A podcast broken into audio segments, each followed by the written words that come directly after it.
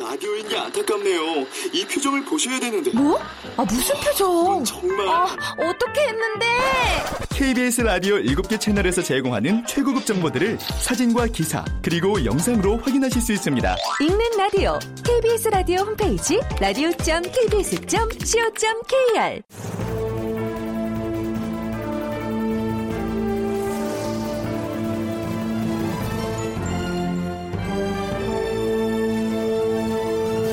다큐멘터리 역사를 찾아서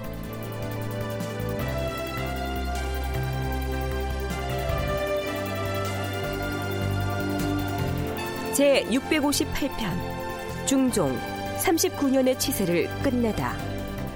극본 이상락, 연출 정혜진.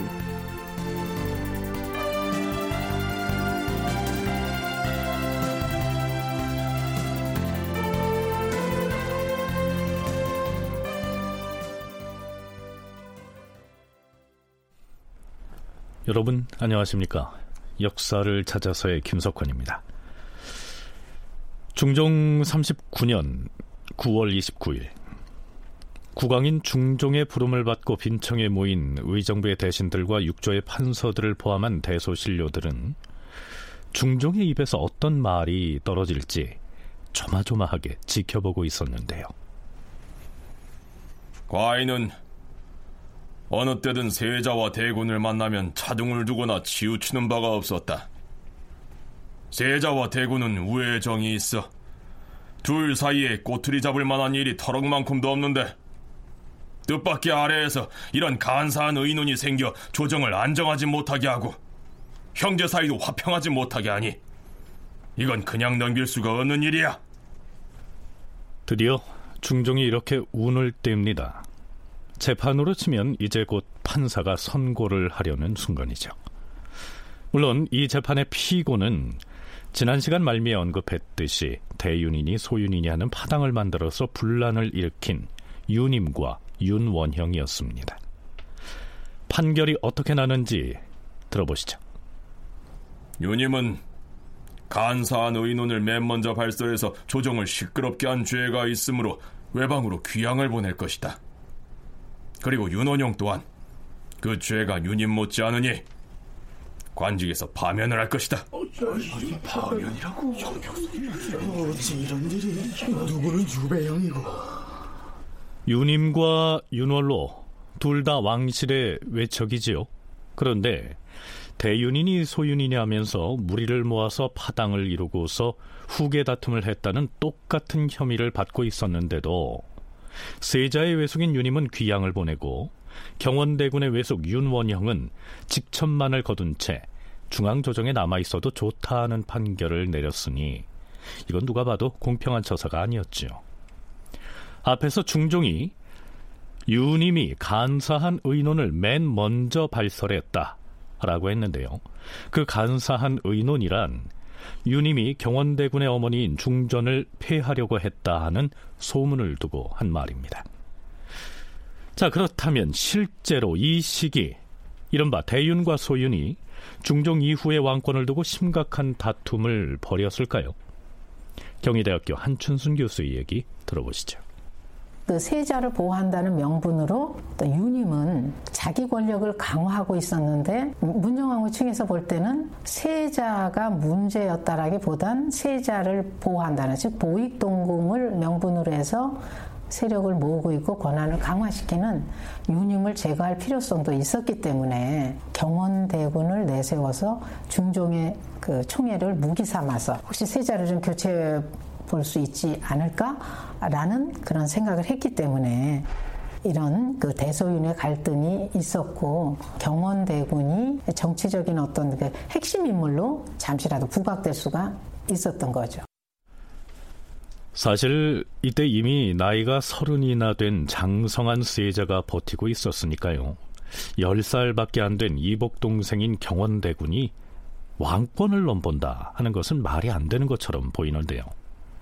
문제는 세자에게는 아들이 없다는 점, 그리고 무엇보다 국왕인 중종이 어린 경원대군과 그의 모친인 문정왕후를 극진히 사랑하고 아꼈다는 사실입니다.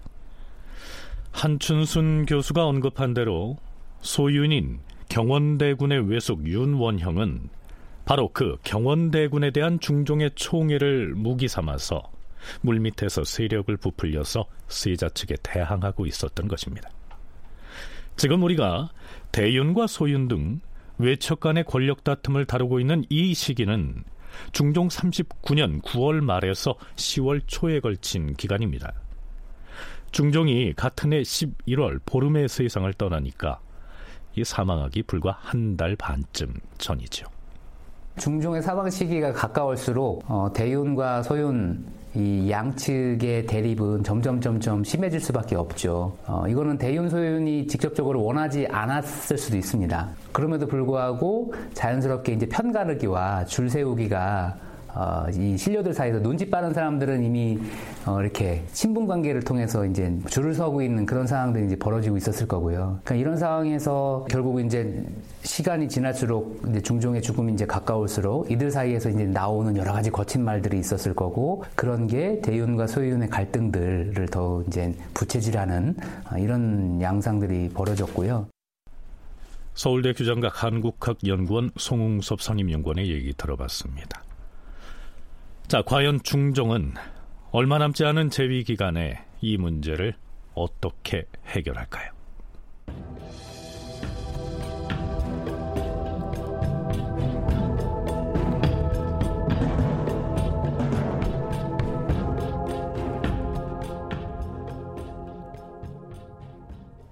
조정이 대윤과 소윤으로 나뉘어서 암투를 벌이고 있는 속사정은 누구보다 대간이 잘 알고 있겠지요.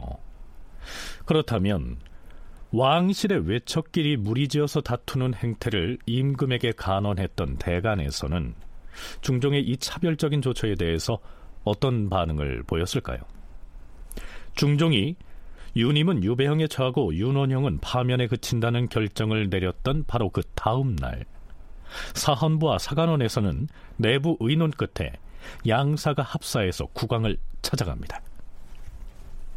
주상전하, 간사한 자들이 간사한 말을 교묘하게 꾸며 전파해서 민심을 두렵게 만들고 있사옵니다. 그들의 목적은 조정을 어지럽혀서 그 간사한 술책을 펴려는 것이옵니다. 신들이 어제 전하께 대윤, 소윤의 일을 아뢰는 것은 주상전하의 현명한 판단으로 무사람의 의심을 깨뜨리게 하고자 함이었사옵니다. 하운데 전하께서는 갑자기 두 사람을 죄해 주시니 하루 사이에 인심이 오히려 극도로 흉흉하게 되었사옵니다. 간사한 자들이 노린 것이 바로 이렇게 되는 것이옵니다. 전하께서는 여러 차례에 걸쳐 정유년에 있었던 김안로 등의 사건을 여기에 끌어들여서 하기로 하고 계시오나 그 말은 모두 김안로의 신복인 허항이 윤원로 등을 해치려고 허언을 만들어 퍼뜨린 것이옵니다. 간사하고 흉악한 자들이 꾸며낸 말은 결코 믿어서는 아니 되는데 전하께서는 근거가 있는 말이라고 하시니 신들의 마음은 실로 편안하지 못하옵니다. 부디 이 문제를 조용히 진정시켜서 인심이 안정되도록 힘쓰시옵소서. 정윤현의 김말로 사건 때 이미 허경이란 자가 자복한 추안을 읽어봤기 때문에 과인이 그런 말을 하긴 했지만 꼭 이것을 지적해서 죄를 정한 것은 아니다. 어찌되었든 지금에 와서 그 일을 그냥 내버려 둔다면 앞으로 더욱 흉한 말들이 그치지 않을 것이다. 과인이라고 어째 왕실 지친에게 죄를 내려서 다스리고 싶겠는가? 자, 대간에서는 자신들이 대윤과 소윤의 행태를 임금에게 간언했으면서도 중종이 윤임과 윤원형에게 차별적인 벌을 내리자 이제 와서는 그런 소문들은 김안로 등이 퍼뜨린 헛소문이니까 양쪽 다 처벌하지 말자라고 간한 것입니다. 이에 대해서 중종은 자신이 내린 결정을 고치지 않겠다고 하지요. 그런데 실록 편찬에 참여했던 사관은 이러한 논평을 하고 있습니다. 윤원형의 형인 윤원로 등이 일찍이 세자의 외숙 윤임이 김안로와 더불어 경원대군의 모후를 중전에서 폐하려 했다는 근거 없는 말을 만들어내어서 세자의 처지를 곤란에 빠뜨리려고 하였다.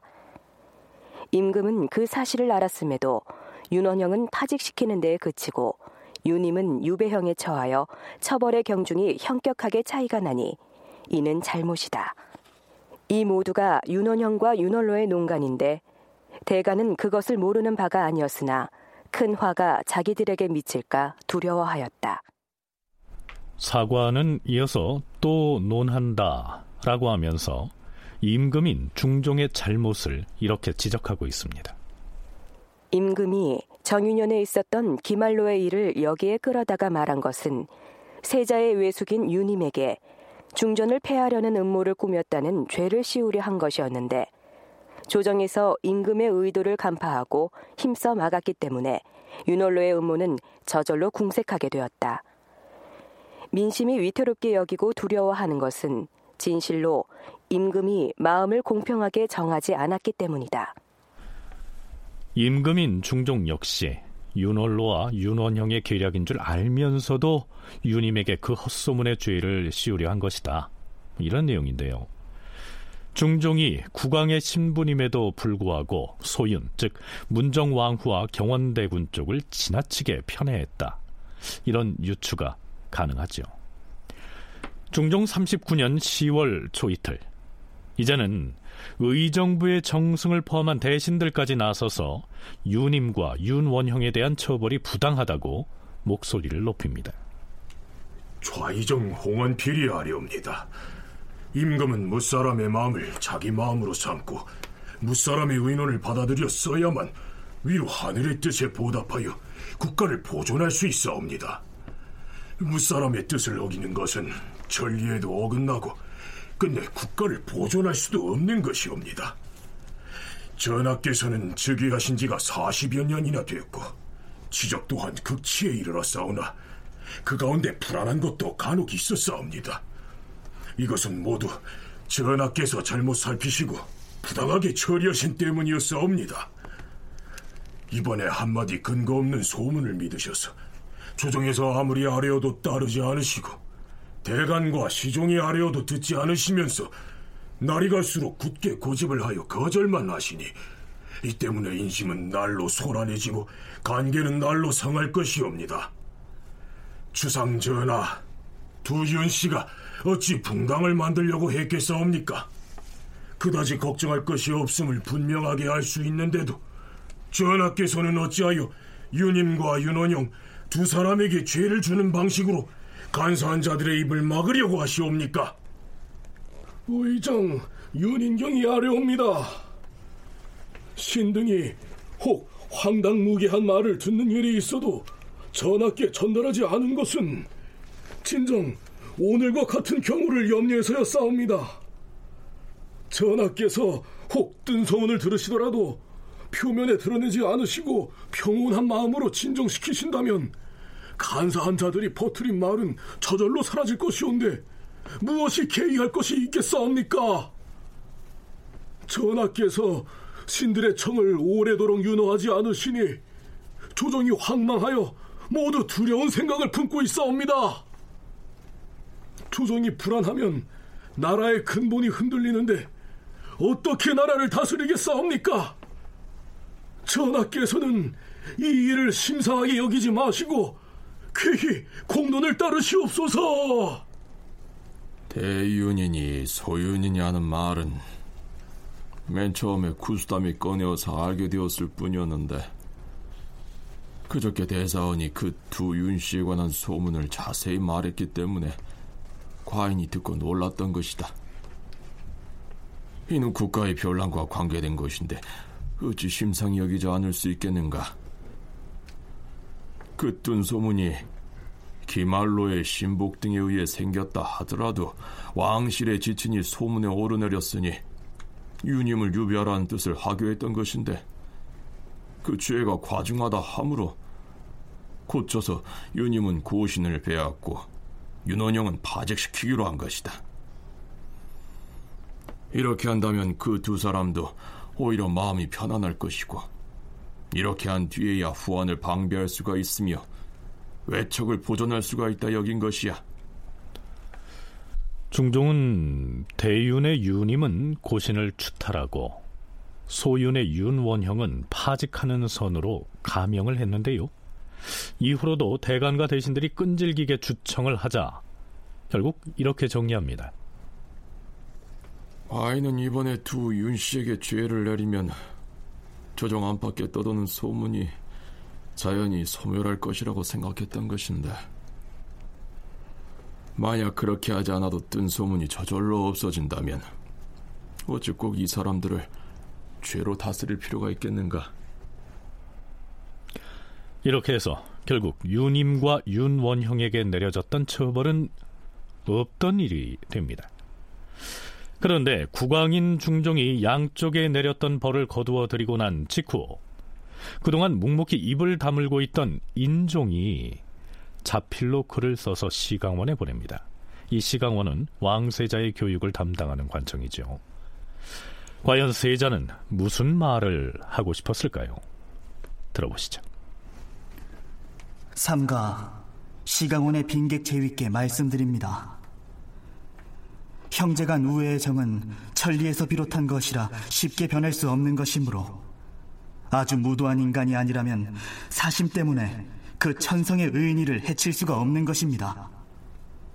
지금 우리 형제는 각자의 명분이 이미 정해져 있어 절대로 서로를 어지럽힐 수 없고, 주상 전하께서 우리 형제를 대하심에 있어서도 털끝만큼도 차별이 없으신데 무슨 까닭으로 서로 의심하고 꺼린다는 소문이 생기게 되는지 저는 도통 모르겠습니다.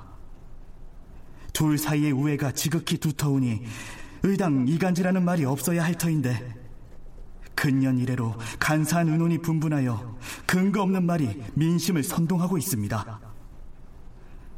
지난해의 경연석상에서 이 같은 말이 있었다는 소문을 듣고서 한심한 생각이 들고 모골이 송연하여 항상 불안한 생각을 갖고 있었는데 어찌 그 말이 아직까지 없어지지 않을 줄을 생각이나 했겠습니까?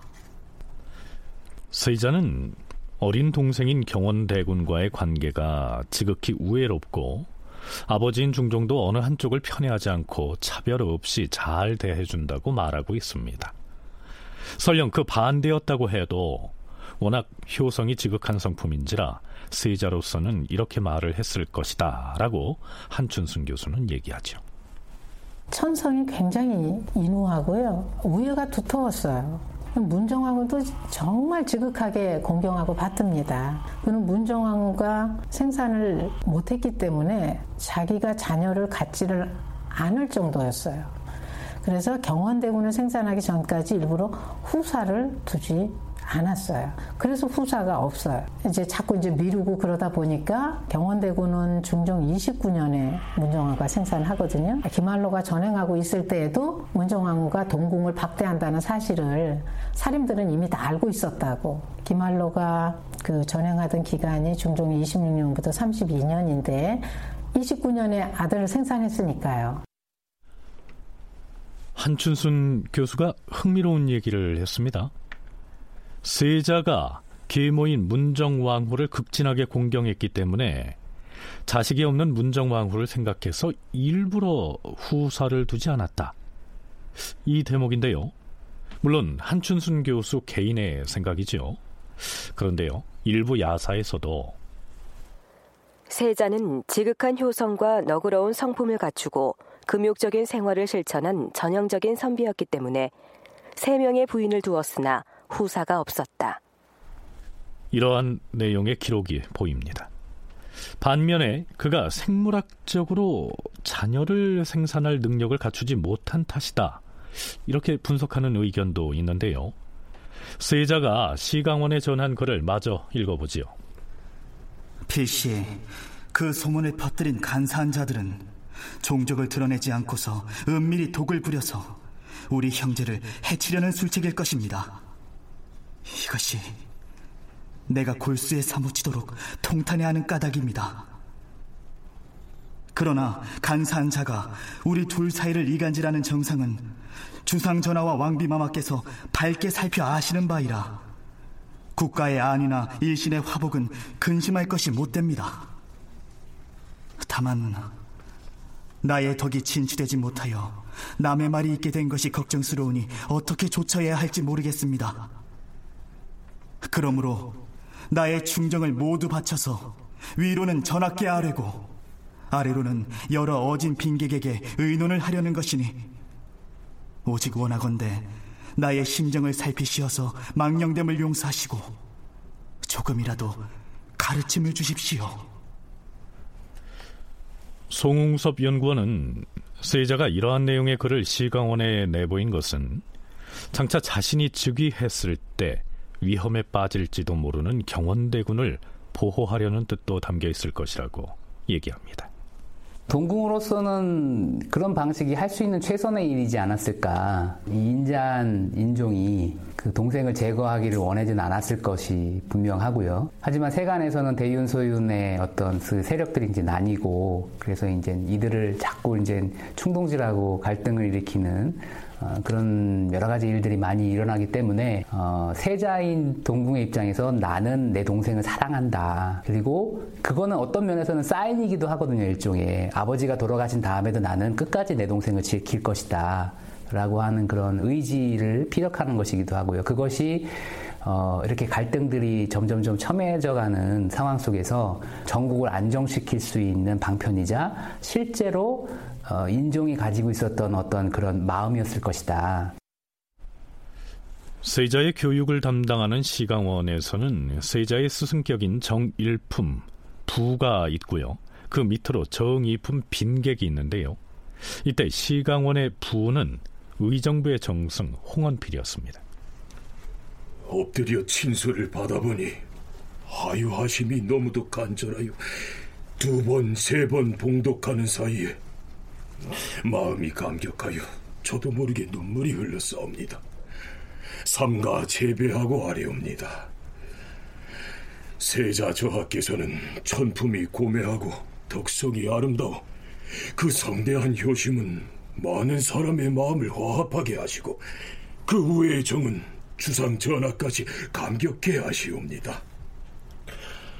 참소하는 자들이 군자의 행동을 해치는 일은 옛날 순임금 시절에도 있었으니 아무리 대성인이라 할지라도 참소하는 말이 유행하지 못하게 할 수는 없사옵니다. 이 때문에 옛 성인들은 참설이 있는 것을 근심하지 아니하고 스스로 그것을 처리하는 데 그 도리를 다할 뿐이었사옵니다. 저하께서 진실로 그 도리를 다한다면 해가 없을 뿐만 아니라 의심과 이간이 저절로 소멸되고 광명이 더욱 드러나서 국가가 편안해질 것이옵니다. 그렇게 되면 이른바 저 간사한 자들의 말은 세자의 광명한 덕을 가리지 못할 뿐 아니라 도리어 그 덕을 더욱 잘 닦게 하는 도구가 될 것이옵니다. 가르침을 내려주심이 여기에 이르니 감격함을 이기지 못하겠습니다. 마땅히 마음에 깊이 새겨 준수하겠습니다. 끝까지 나를 가르쳐서 허물이 없게 해주시기를 바랍니다. 이렇게 해서 이른바 대윤, 소윤의 소동은 일단 수면 아래로 잠복합니다.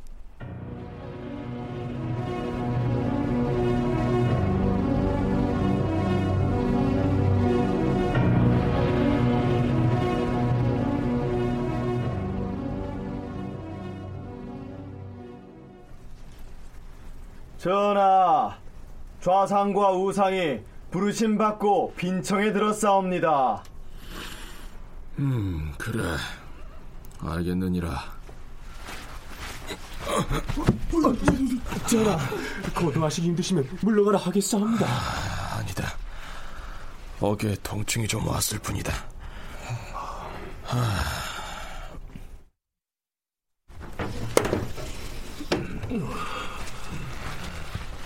전하, 문우들이옵니다. 문우들이옵니다.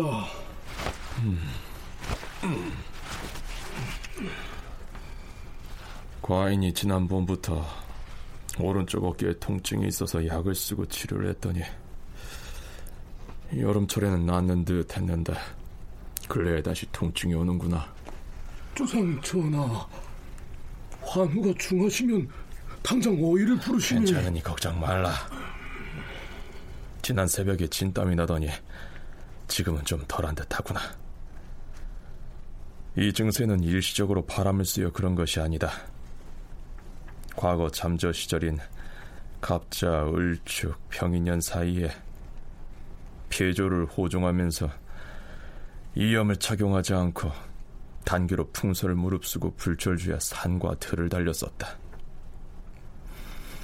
필시 그때 풍안이 쌓여서 병이 난 것이리라. 이때가 중종 29년 10월 6일의 일입니다.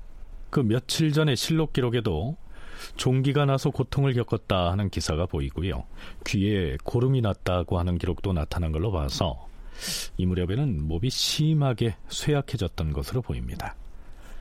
앞에서 중종이 과거 잠저 시절인 갑자, 을축, 병인년 사이에 폐조를 호종하면서 이염을 착용하지 않고 단기로 풍설을 무릅쓰고 불철주야 산과 들을 달렸었다. 필시 그때의 풍안이 쌓여서 병이 난 것이야. 이렇게 말했는데요, 쉽게 풀이하면 중종이 진성대군이던 시절에 이복형이자 국왕인 연산군을 수행해서 교외로 사냥을 나갔는데, 사냥을 마치고 환궁할 때 연산군이 이렇게 말하죠.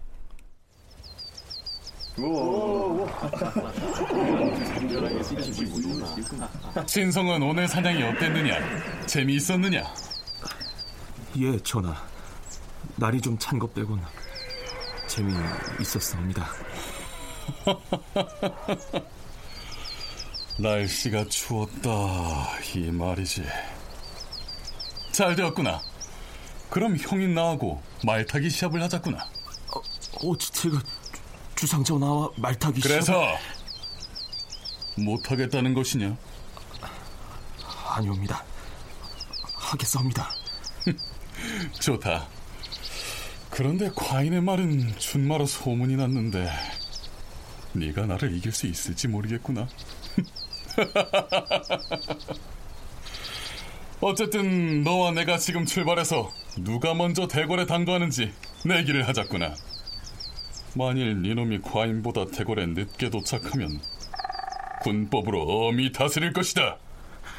자, 출발이다. 히랴!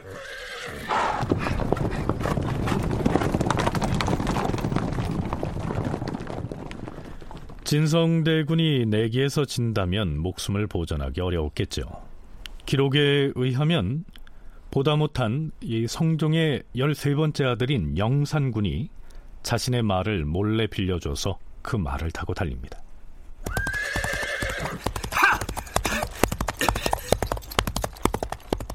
그야말로 죽기 살기로 달렸겠죠. 중종은 그때를 회고하면서 이염도 착용하지 않고 단기 필마로 눈보라를 무릅쓰고 불철주야 산과 들을 달렸다 라고 했습니다. 이염이란 귀를 덮기 위해서 사모 밑에 쓰는 모피로 된 방한구를 일컫습니다. 그때의 풍안이 쌓여서 말년에 이르기까지 귀에서 고름이 나오는 등 고질병이 됐다 하는 얘기인데요, 요즘식으로 말하면 그때의 공포감이 트라우마로 남았겠죠. 이 말을 달리 표현하면 중종은 자신이 국왕이 될 생각은 꿈에도 생각지 못했는데 연산군이 쫓겨나는 바람에 얼떨결에 왕위에 앉혀졌다, 이렇게 고백을 하고 있는 셈이죠. 자, 신병으로 고달파하는 중종의 회한 어린 고백 좀 더 들어보시죠. 내가 과거를 돌이켜보건대 오히려 나는 병이 없는 셈이다. 그러나 나이가 들면 병이 쉽게 생기는 법이라 금년부터는 질병이 잦아 태묘의 제사를 지내러 거둥하지도 못했을 뿐 아니라 선조의 능을 참배하는 일도 하지 못하였으니 참으로 미안한 일이다. 만일 이럴 때 중국에서 사신이라도 온다면 내 다리에 힘이 약해져서 오래 서 있을 수 없으니 신뢰가 많지 않을까 염려가 되는구나. 또한 내 재위한 이후 지금까지 40년 동안에 재변이 중첩해서 일어나고 인심과 풍속이 날로 더욱 그릇되어 가니 항상 전전긍긍할 뿐이로다. 내가 일찍이 세자의 학문을 강문해봤는데 학문이 날로 고명해졌음을 느낀다.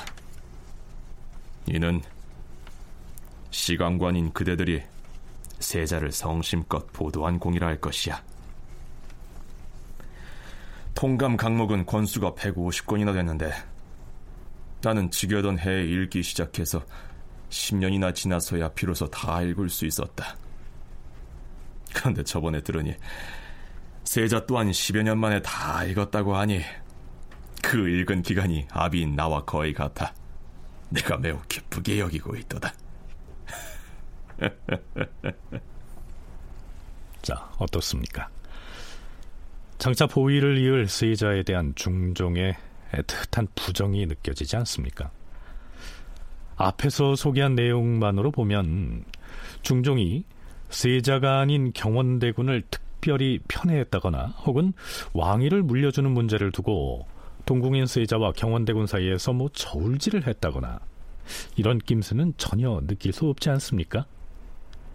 그렇다면 더구나 세자가 비록 계모이긴 하지만 문정왕후를 지성으로 모시고 있는 이 상황에서 왜 이 실록에서는 중전이 어린 아들을 내세워서 왕위를 탐내고 있는 것처럼 서술하고 있을까요? 상대방에서 잘했지만 문정왕후는 자신의 입장에 있기 때문에 그 마음을 그대로 받아들일 수가 없었던 거죠. 왜냐하면 자기 소생이 아닌데 차기 왕이 계승자니까 세자가 즉위한 다음에 이제까지 나한테 잘했던 태도를 유지한다라고 사람이 확신을 할 수가 없잖아요. 어쨌든 불안하잖아요. 자기 자식이 되는 것보다는.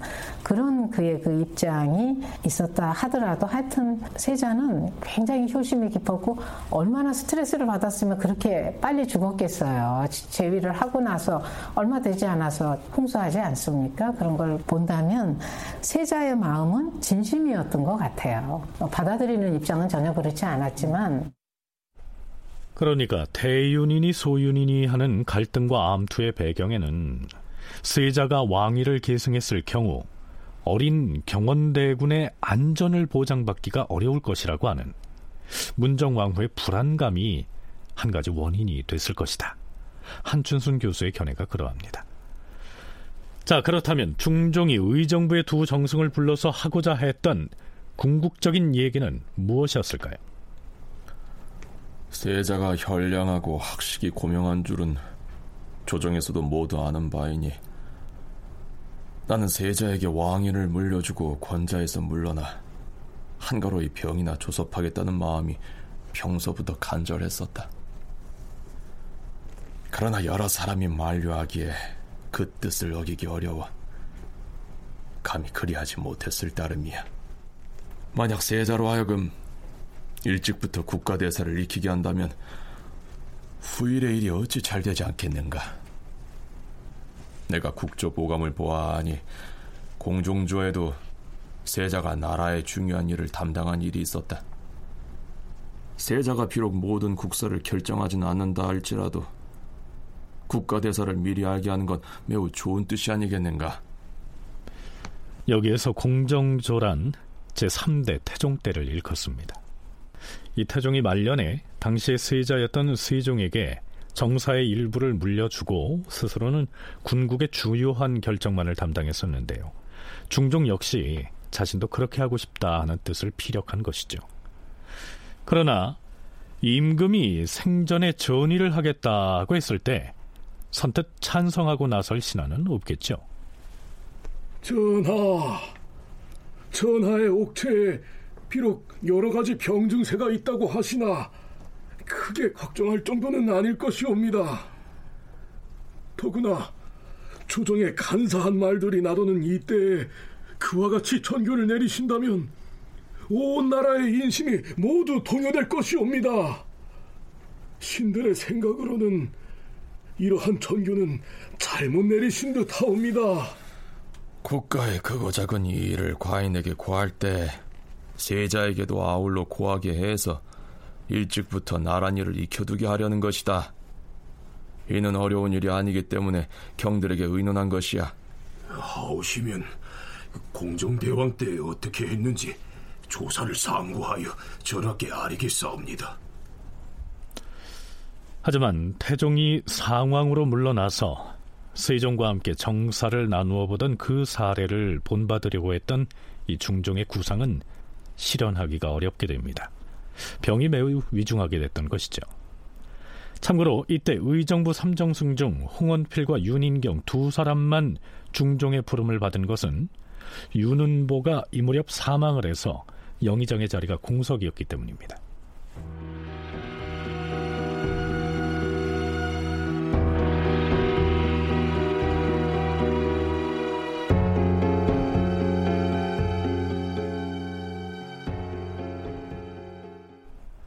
중종 39년 11월 14일에는 이러한 기록이 보입니다. 주상의 병환이 중하였다. 지난밤부터 번민이 더욱 심했는데도 약을 들기를 싫어하여서 야인 건수에 청심환을 타서 올렸다. 야인 건수란 인분, 즉 순 우리말로 표현하면 똥물을 일컫습니다. 거기에다가 청심환을 타서 복용하게 했다는 건데요. 동의보감에도 나오는 처방입니다. 열을 내리게 하는 데 쓰이는 약으로 돼 있는데요. 중종의 상태가 위중해지자 세자는 시강원의 부인 홍언필에게 다시 이러한 내용의 글을 써서 전합니다. 주상전하의 병증은 이미 날짜가 오래되었으나 여태 약효를 보지 못하여 민망함을 이루 말할 수 없습니다. 제가 세자로서 어찌할 바를 모르겠습니다. 전일 죄수들에게 사면령을 내리자는 뜻으로 제삼 간절하게 아뢰었으나 아직 전하의 윤허를 받지 못했습니다. 그러나 이처럼 민망한 때를 당하여 별다른 계책이 없어서 이 뜻을 다시 진달하려 합니다. 비단 지금 수감되어 있는 사람들만이 아니고 본인이 죄를 짓지 않았는데도 연좌되어 원한을 지니고 있는 사람들이 있으면 사면을 하는 것이 어떤가 생각하고 있으니 원컨대 공께서는 조정에서 널리 의논하여 주시기 바랍니다. 세자의 당부를 받은 홍언필, 윤인경 두 정승이 침전 안으로 들어가서 병환 중인 중종을 아련하기를 청합니다.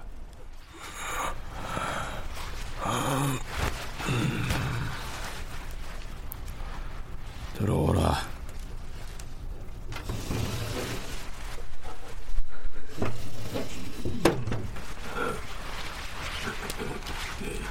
전하, 주상 전하. 과인이 옷차림을 허술하게 하고 대시인을 접견하기가 매우 미안해. 조복을 걸치고 보려고 한 것이다. 임금이 익성관을 쓰고 힘겹게 조복을 걸치고 이불을 몸에 두르고 앉았고 세자는 관대를 하고 그 옆에 엎드려 있었으며 내시 두 사람도 시립해 있었다. 홍언필 등이 차례로 방 안에 들어가 엎드리니 주상이 촛불을 당겨놓으라고 명하고는 붓을 잡고 작은 종이에다 글을 쓰려 하였으나 잘 안 되는 듯 하였다.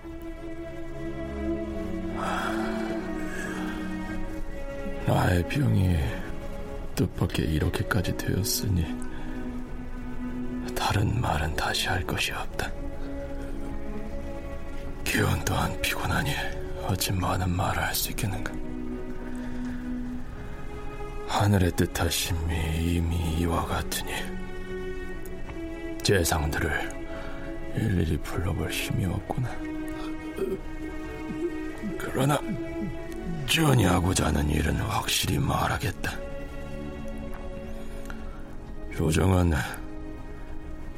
이미 내가 평소 전이 하려고 한 뜻을 잘 알고 있으므로 다시 번거롭게 말하지 않으니 그리 행하라. 전하, 주상 전하. 지금 내 몸의 병이 이러하니 군국의 사무를 세자로 하여금 처리하도록 하라. 난 이제 비록 경체는 있으나 사람 구실을 할 수가 없다. 노열 증세가 일시적으로 잠시 뜸했다가도 또 금세 발작하니 국수를 볼 수 없다는 사실을 조정의 대소신료들이 어찌 모르겠는가. 세자에게 전유를 해야 민심에도 화합할 것이니 대신들도 내 뜻을 따르도록 하라. 지금 내 목소리만 들어도 병이 중하다는 걸 잘 알 것이니 이 밖에 무슨 말을 다 하겠는가. 이때 임금의 병환이 아주 위독하여서 숨이 곧 끊어질 지경이었고 말도 잘 이어지지 않았으며 편히 앉아있지도 못하므로 좌우가 모두 소리 없이 울었다. 세자가 엎드려 흐느껴 울면서 아뢰었다. 아마마마, 대신들이 어찌 범연히 헤아려서 아뢰었겠사옵니까? 환우가 중요한데 여러 가지 생각을 하지 마시옵소서. 세자 전하의 말이 온다 하옵니다. 전하께서는 국사에 대한 근심은 내려놓으시고 병을 조섭하는 일에만 전념하시옵소서. 세자 또한 마음 아파할 것이옵니다. 세자에게 자리를 물려주고 대신들이 그것을 받들어 따른 뒤에라야 내 노열이 덜해질 것 같아서 그러는 것이다. 주상전하, 대체로 열이 나는 것은 모두 심려 때문에 나오는 것이오니 잡념을 없애고 마음을 편안히 하시면 즉시 회복될 것이옵니다. 시들이 오래도록 모시고 있기가 미안하여 우선 물러가겠습니다. 사신은 논한다.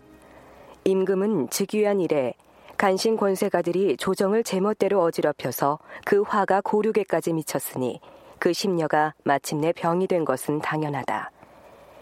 임금은 밝은 예지로 사물을 통촉하지 못하고 흉악한 간신에게 권력을 맡겼으며 또한 대권을 스스로 행사하지도 못하고 억지로 권세가들이 하는 대로 따르다가 이것이 쌓여서 고황에 이르기까지 병이 들어 끝내 구제할 수 없는 슬픔에 이르게 되었으니 아 슬프다. 병세가 이와 같은데 어찌 다른 생각이 있겠는가. 어찌됐든 중종은 세자에게 왕위를 넘겨주겠다는 뜻을 분명히 했고 결국 그것이 유언이 된 셈이죠. 그렇다면 중종이 왜 목숨을 다하기 직전에야 세자로의 왕권 이양을 거듭 천명했던 것일까요? 서울대 규장각 송웅섭 연구원과 경희대 한춘순 교수의 얘기 이어서 들어보시겠습니다. 그 경원대군을 중심으로 하는 이 소윤 세력들이 성장하고 있었기 때문에 그래서 갈등들이 점점 더 이렇게 커지고 있었던 상황이었기 때문에 그런 입장에서 이 중종이 우려하는 부분들은 있었을 거고 그랬을 때 이제 이러한 표현들 세자에게 자리를 물려주고 대신들이 따른 뒤에야 내 노열이 덜해질 것 같다 뭐 이런 표현들은 어떻게 보면 공식화시키는 일이죠. 세자에게 양의를 해줄 것이다 라고 하는 입장들을 이제 공식화시킴으로써 미연에 있을 수 있는 어떤 그런 그 일들을 이제 방지하는 그런 입장이 있을 수 있습니다. 그러니까 중종은 선조에 비하면 훨씬 더 세자를 덜 힘들게 했던 상대적으로 그런 측면은 있습니다. 그동안 세자 편이 아닌 문정왕후와 그 형제들에게 편향되었던 자신의 그 과오를 인정했던 것으로 보여요. 이거는 인정하는 말로 보입니다. 그래서 곧 즉위하게 될 세자에게 힘을 실어주는 발언이라고 저는 생각을 하고요. 또 대윤소윤으로 갈라져 있던 그 대신들도 한마음이 되어서 장차 즉위할 세자를 잘 보필해 줄 것을 부탁하는 의미로 이 말을 했다고 봅니다. 그래서 왕권이 약해서 재위 기간 내내 전국 분란을 야기했던 자신의 그 전철을 되풀이하지 않기를 바라는 염원을 가지면서 이 말을 간곡하게 했던 것 같아요. 중종은 세자로의 왕권 이양을 유언으로 남기던 그날 저녁 재위 39년을 꽉 채우고 세상을 떠납니다. 아바마마, 아바마마.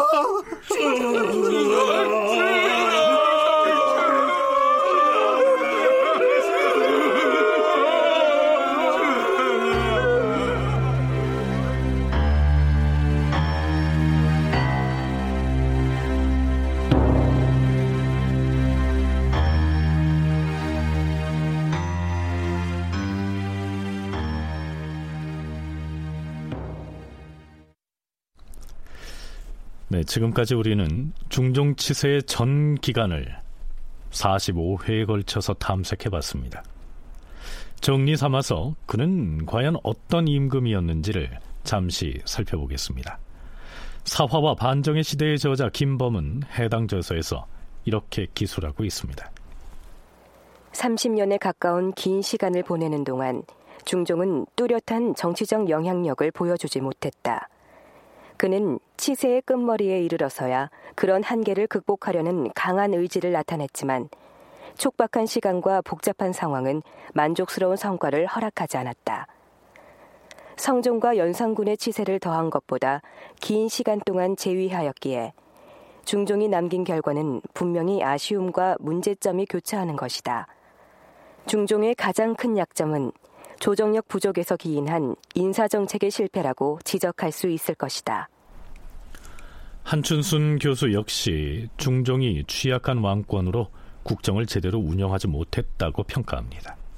조선왕조가 건국된 이래 단정으로 즉위를 하게 된 최초의 왕이 바로 중종인데요. 그래서 그의 어깨에는 연산군의 폭정과 패정을 개혁해서 중흥을 이룬다는 그런 그 반정의 목표를 달성하기 위한 어떤 책임감이 많이 주어진 상태였어요.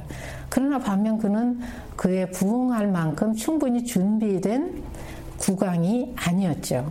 그래서 의욕은 있었지만 취약한 왕권으로 인해서 의도한 대로 국정을 운영하기에는 한계가 있었어요. 그래서 정치의 공과 관은 그가 잘한 점도 있고 잘못한 점도 있지만 다음 세대의 성장의 그 자양분으로 작용할 것은 이제 분명한 이치입니다. 지금 한 가지 참 아쉬운 점은 왕실을 제대로 다스리지 못해서. 송웅섭 연구원은 또 이렇게 평가하죠. 중종은 왕권이 약해져가는 시기에 실권 없는 반정군주로 등장한 그런 군주입니다. 그래서 이제 자신의 안위를 지키는데 급급했던 군주였고요. 김효사화 이후에는 그의 번병으로서 권관과 척신이 활개치는 그런 상황에서 조정의 공기, 어떤 공적인 정치 운영 이런 것들이 크게 훼손이 되었고 그 과정에서 권관과 척신들이 권력 암투로 경빈박씨와 복성군과 같은 자기의 지친들이 사망하는 어떤 그런 아픔도 겪은 사람입니다. 그리고 이후에도 이제 대윤, 소윤의 갈등들이 계속해서 벌어지고 있고요. 그런 측면에서 봤을 때 일종의 생계형 군주의 그 입장을 모습을 보이고 있었고, 그래서 이제 권자 보존에 급급을 했지만 그 과정에서 이제 지친들을 비롯해 많은 어진 신하들의 희생을 감내해야 했던 그런 군주라고 할 수 있습니다. 애당초 출발부터 왕권의 기반이 취약하기도 했지만. 권간과 척신 세력에게 휘둘려서 독자적인 왕권을 구축할 엄두를 내지 못하고 근근히 국왕의 자리를 이어가는 생계형 군주의 모습을 보였다. 송웅섭 연구원의 견해가 그러합니다. 자, 다소 야박하기는 한데요. 후대의 이러한 평가는 중종 자신이 감당해야 할 몫이겠죠.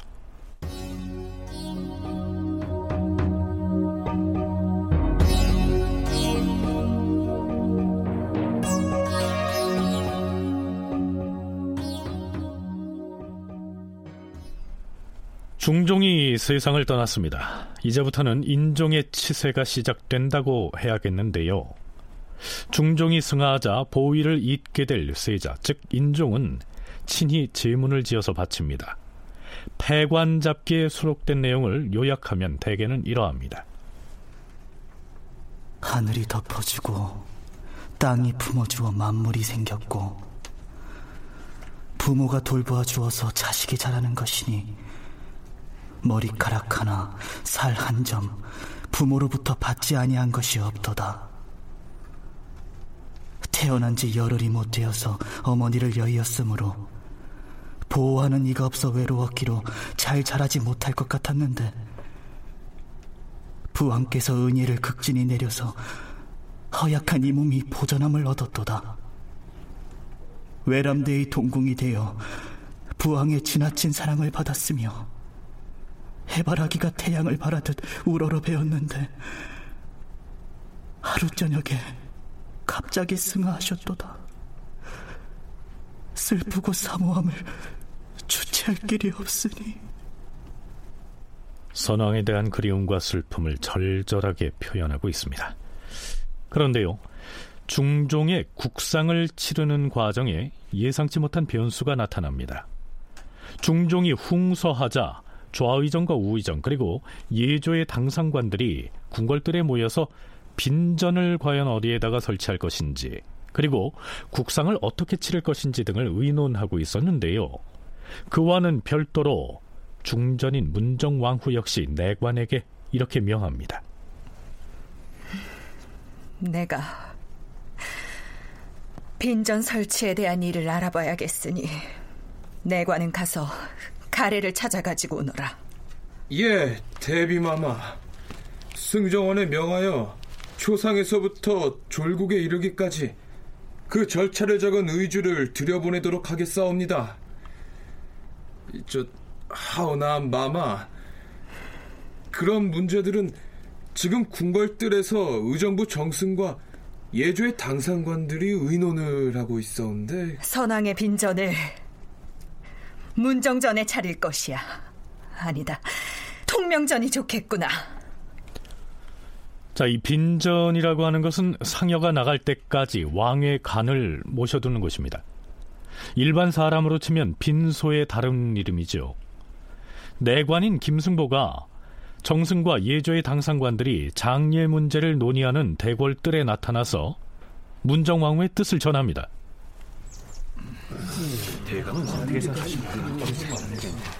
저 잠시 전할 말씀이 있습니다.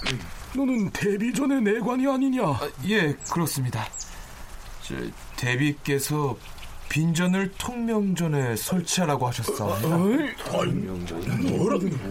대비께서 정녕 그리 말씀을 하셨단 말이냐? 네? 통명전이면 너무 깊은 곳에 있고 또한 장소도 협소한데 그리면 빈전의 설치는 의당 대신이 의논해서 하는 것인데 중전이 명을 내려서 결정을 하였으니 이미 크게 잘못되었다. 그런데도 빈전도감은 겨우 장소가 협착할 것이라는 우려만 표시하였을 뿐 너무 깊숙한 곳에 위치하여 예에 합당하지 않은 것을 우려한 사람이 하나도 없었으니 어찌 나라에 인물이 있다고 하겠는가. 그곳에 빈전이 차려지면 여러 신하들이 우러러 애통한 마음을 펼 수 없을 뿐만 아니라 심지어는 곡하는 자리에 궁첩과 내관들이 마구 뒤섞여 있어도 외부 사람은 알지 못하였으니 아, 통탄스럽다. 왕의 관을 안치하는 곳을 통명전에 세웠다고 얘기를 하는데요.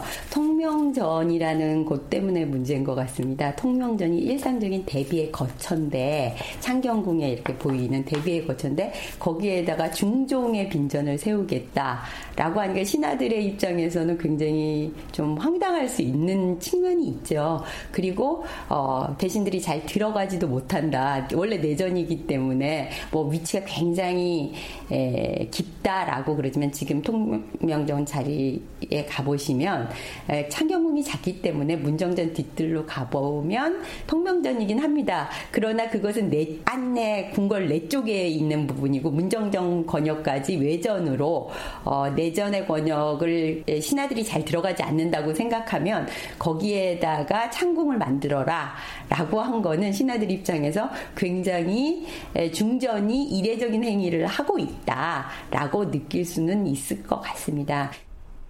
진주교대 윤정 교수의 얘기입니다. 문제는 문정왕후의 빈전 설치에 대한 고집 때문에 이 혹사를 당한 인종의 단명으로까지 이어졌다는 기록이 도처의 문헌에 나타나고 있다는 점입니다. 다큐멘터리 역사를 찾아서 다음 주 이 시간에 계속하겠습니다.